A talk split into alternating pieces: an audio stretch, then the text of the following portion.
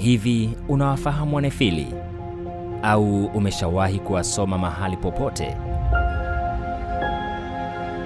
Habari zao umeshazisikia pia?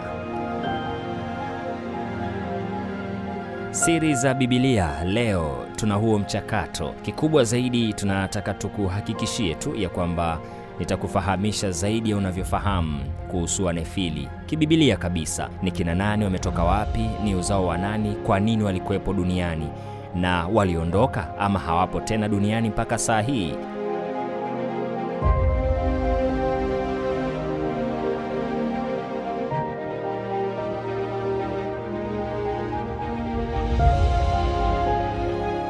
Kwa mujibu wa Hebraic, kitabu cha Henoko pamoja na thibitisho nyinginezo ambazo zina maandiko yasiyo ya kibibilia, hawa walikuwa ni kizazi kikubwa kabisa cha mashujaa. Ni majitu makubwa maarufu sana ambayo walifanya vitendo vya uovu mkubwa. Kawaida ukubwa wa nguvu zao zilitokana na mchanganyiko wa chembe za damu, na ilikuwa ni damu za mapepo pamoja na zile za binadamu. Sasa yote ambayo Bibilia moja kwa moja inasema kuhusu wao ni kwamba walikuwa mashujaa wa zamani na walikuwa ni watu wenye sifa sana. Unaweza ukafungua na mimi kitabu cha Mwanzo sita mstari wa nne. Kuna picha utaipata ya kueleweka kabisa kuhusiana na hiki ambacho nakizungumza. Walikuwa si wageni hawa, walikuwa halisi kabisa, yaani viumbe wa kimwili ambao wanaozalishwa kutoka muungano wa wana wa Mungu pamoja na binti za watu. Mwanzo sita mstari wa kwanza mpaka wa tano ndo utaona huu muunganiko ambao ulitokana na wana wa Mungu, yani sons of God, pamoja na mabinti ama binti za watu. Sasa mara tu baada ya kutazama kiundani historia, lakini pia simulizi za awali kabisa za uumbaji wa wanadamu wa kwanza kwenye huu ulimwengu, bado tunaendelea mimi na wewe, na simulizi za siri za Biblia zinahakikisha zinapita kila hatua. Tuna mambo mengi sana ya kuyafahamu, hasa zaidi kwenye kitabu cha Mwanzo ama Genesis. Mi naitwa Innocent Mashauri na hakikisha tunaungana pamoja kila Jumapili hapa hapa TVE. Kikubwa zaidi ni kuendelea kupata mwendelezo wa kueleweka zaidi, mambo ambayo si rahisi kuyapata ama kuyafahamu sehemu nyingine yoyote. Maswali, mashaka ama lolote unataka kutushirikisha, basi usisite, karibu sana kuwasiliana na kitengo cha dawati la mawasiliano ya tutafahamu mengi zaidi. Nadhani tuanze kwa kuwafahamu hawa viumbe sasa, tusipoteze wakati kabisa. Wanefili walikuwa majitu na ni majitu yenye ukatili na yenye nguvu sana, ambazo kiukweli zilikuwa zimepitiliza nguvu za wanadamu ambazo tunazo. Walizaliwa na malaika wa ovu ambao walikuja duniani na kujichukulia wanawake, na hiki ninazungumzia ni kipindi cha siku za Nuhu, enzi hizo. Biblia inasema kwamba wana wa Mungu wa kweli walianza kuona kwamba mabinti wa wanadamu ni warembo, na huu urembo umeonekana kwenye Mwanzo sita mstari wa pili. Hawa wana wa Mungu walikuwa ni viumbe wa kiroho ambao walimuasi Mungu. Walipoacha makao yao yanayowafaa mbinguni walichokifanya wakajivika miili ya kibinadamu na wakaanza kuwachukua wote waliowachagua ili wawe wake zao. Unaweza ukasoma kwenye Yuda sita, lakini pia upande wa kitabu cha Mwanzo sita mstari wa pili. Ninachotaka ni kuhakikisheni kwamba tutaenda kimaandiko zaidi, ili mwisho wa siku ujitahidi kuona ukweli na wala ufahamu kwamba haya si maneno yangu ni maneno ambayo yanapatikana kwenye maandiko matakatifu kabisa. Watoto waliozaliwa kupitia njia hiyo ambayo isiyo ya asili hawakuwa wa kawaida, na hawa watoto unaweza ukawaona kwenye kitabu cha Mwanzo sita mstari wa nne.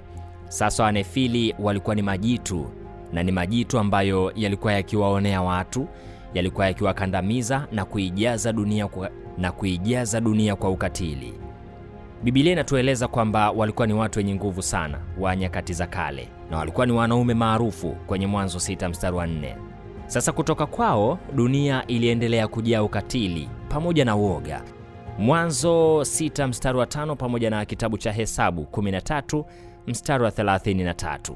Kabla hatujaenda mbali zaidi, nataka nikufahamishe maoni ama nikujuze maoni ambayo sio sahihi kabisa kuhusu Wanefili, na haya maoni huenda hata wewe unayo kichwani mwako ama umeshawahi kusikia mahali. Sasa haya maoni ni pamoja na kwamba bado Wanefili wako hai duniani mpaka sasa. Ukweli ni kwamba Mungu alileta gharika ya maji na hiyo gharika iliangamiza ulimwengu wote wa kale ambao ulikuwa na ukatili.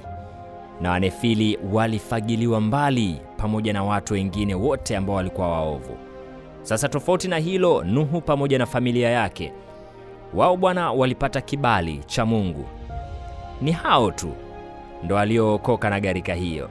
Unaweza ukasoma hii stori ama hii simulizi vizuri kabisa kwenye kitabu cha Mwanzo 6 mstari wa 9, lakini pia Mwanzo 7 mstari wa 12 pamoja na Petro wa pili 2 mstari wa tano.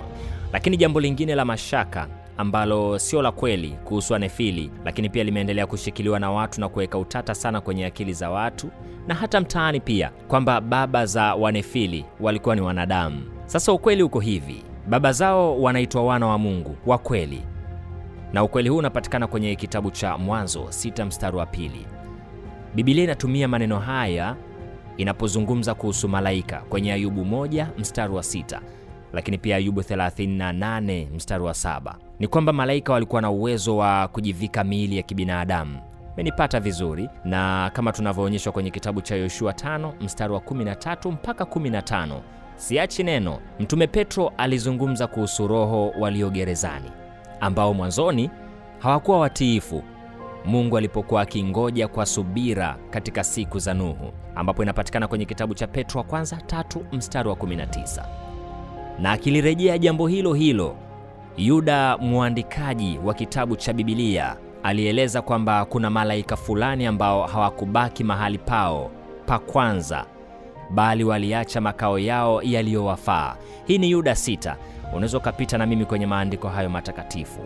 Na jambo la tatu ambalo natamani zaidi ni kufahamishe kuhusiana na kitu ambacho sio sahihi, lakini bado kipo kwenye akili za watu ni kwamba Wanefili walikuwa ni malaika ambao waliasi. Umenipata? Hasa ukweli uko hivi, muktadha wa kitabu cha Mwanzo sita mstari wa nne unaonyesha wazi kabisa kwamba Wanefili hawakuwa malaika, lakini walikuwa ni uzao ambao ulitokeza mara baada ya malaika waliojivika miili miili ya kibinadamu, yani miili kama hii ambayo tunayo sisi, mimi na wewe. Sasa baada ya malaika kujivika hii miili, walifanya ngono ama uzinzi na wanawake. Baada ya malaika kuanza kuwachukua wote waliowachagua ili wawe wake zao, basi Mungu akasema kwamba baada ya miaka mia moja na ishirini atachukua hatua dhidi ya ulimwengu na watu ambao hawakumwogopa yeye kabisa, hasa kwa wakati huo. Mwanzo sita mstari wa kwanza mpaka wa tatu kuna simulizi hapa ambayo inaongezea na kusema kwamba siku hizo malaika hawa ambao walijivika miili ya kibinadamu waliendelea kufanya ngono na mabinti wa wanadamu na wakazaliana na walizaa watoto wengi sana ambao walikuwa na nguvu wa nyakati za kale. Sasa hawa watoto ambao walizaliwa kutokana na hiki kitendo ambacho wana wa Mungu na mabinti za wanadamu walikitenda, hawa watoto sasa ndo wakaitwa Wanefili kwenye Mwanzo sita mstari wa nne. Wanefili ndo hawa tunawazungumza. Haya ni magugu ambayo yalipandwa na Ibilisi katika shamba la Mungu, yaani kwenye ulimwengu. Nikupitishe tena kwenye maandiko, kitabu cha Mathayo 13 mstari wa 20 na mstari wa 24. Biblia inasema, akawatolea mfano mwingine akisema, ufalme wa mbinguni umefanana na mtu aliyepanda mbegu njema katika konde lake, lakini watu walipolala, akaja adui akapanda magugu katikati ya ngano, akaenda zake. Baadaye majani ya ngano yalipomea na kuzaa, yakaonekana na magugu. Watumwa wa mwenye nyumba wakaenda kumwambia bwana wao, hukupanda mbegu njema katika konde lako? Limepata wapi basi magugu? Akawaambia, adui ndiye aliyetenda hivi. Watumwa wakamwambia, basi wataka twende tukayakusanye? Akasema, la, msije mkakusanya magugu na kuzing'oa ngano pamoja nayo. Viacheni vyote vikue hata wakati wa mavuno na wakati wa mavuno nitawaambia wavunao, yakusanyeni kwanza magugu, mkayafunge matita matita, mkayachome, bali ngano ikusanyeni ghalani mwangu. Hii ni moja kati ya simulizi ama taarifa nzuri kabisa ambayo inatupa mwelekeo sahihi wa kufahamu kuhusiana na Wanefili, hasa kwenye kitabu cha Mathayo ambayo inapatikana kwenye Agano Jipya. Lakini haya majitu ama hawa Wanefili yapo katika aina tatu. Kama ulikuwa haufahamu, kuna Wanefili wa aina tatu, yaani haya majitu yapo ya aina tatu. Sasa aina ya kwanza wanafahamika kama Warefai, Warefai ni majitu yenye urefu wa kati ya futi 8 hadi futi 12. Huo ndo urefu wa dude hilo. Na Goliati alikuwa ni Mfilisti Mrefai mwenye urefu wa kati ya futi kumi na uzito wa pound 500. Lakini maana ya Warefai ni watu waliozaliwa kinyume na kawaida ya asili, yaani watu wasio wa asili. Hiyo ndo maana yake, na kwa maana nyingine ni majitu, yani giant eh?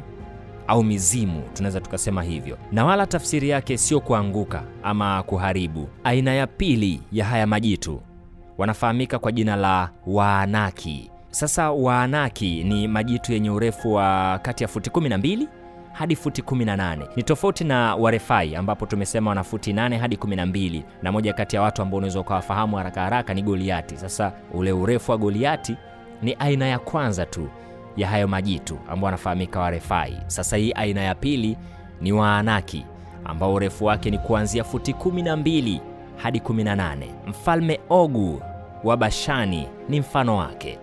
Hawa Waanaki wao waliishi katika miji mikubwa sana yakiwa na wafalme pamoja na watawala, lakini yalionekana muda mfupi tu baada ya gharika, na yalimiliki eneo la Shinari ambapo kwa sasa hivi inafahamika kama Iraki, chini ya mtawala wao ambao walikuwa wanajulikana kama Nimrod, mmoja kati ya watu ambao tutawafahamu baadaye, waliojenga mnara wa Babeli na kufahamika kwa jina la mpinga Kristo.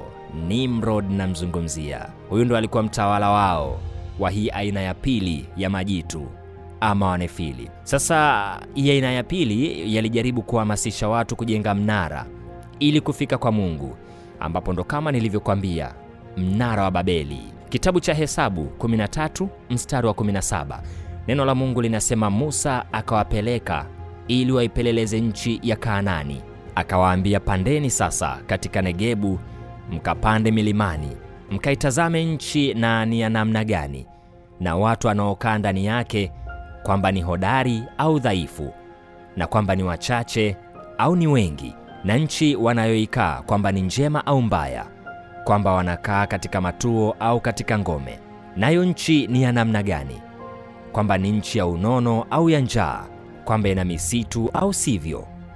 Iweni na moyo mkuu, mkayalete matunda ya nchi,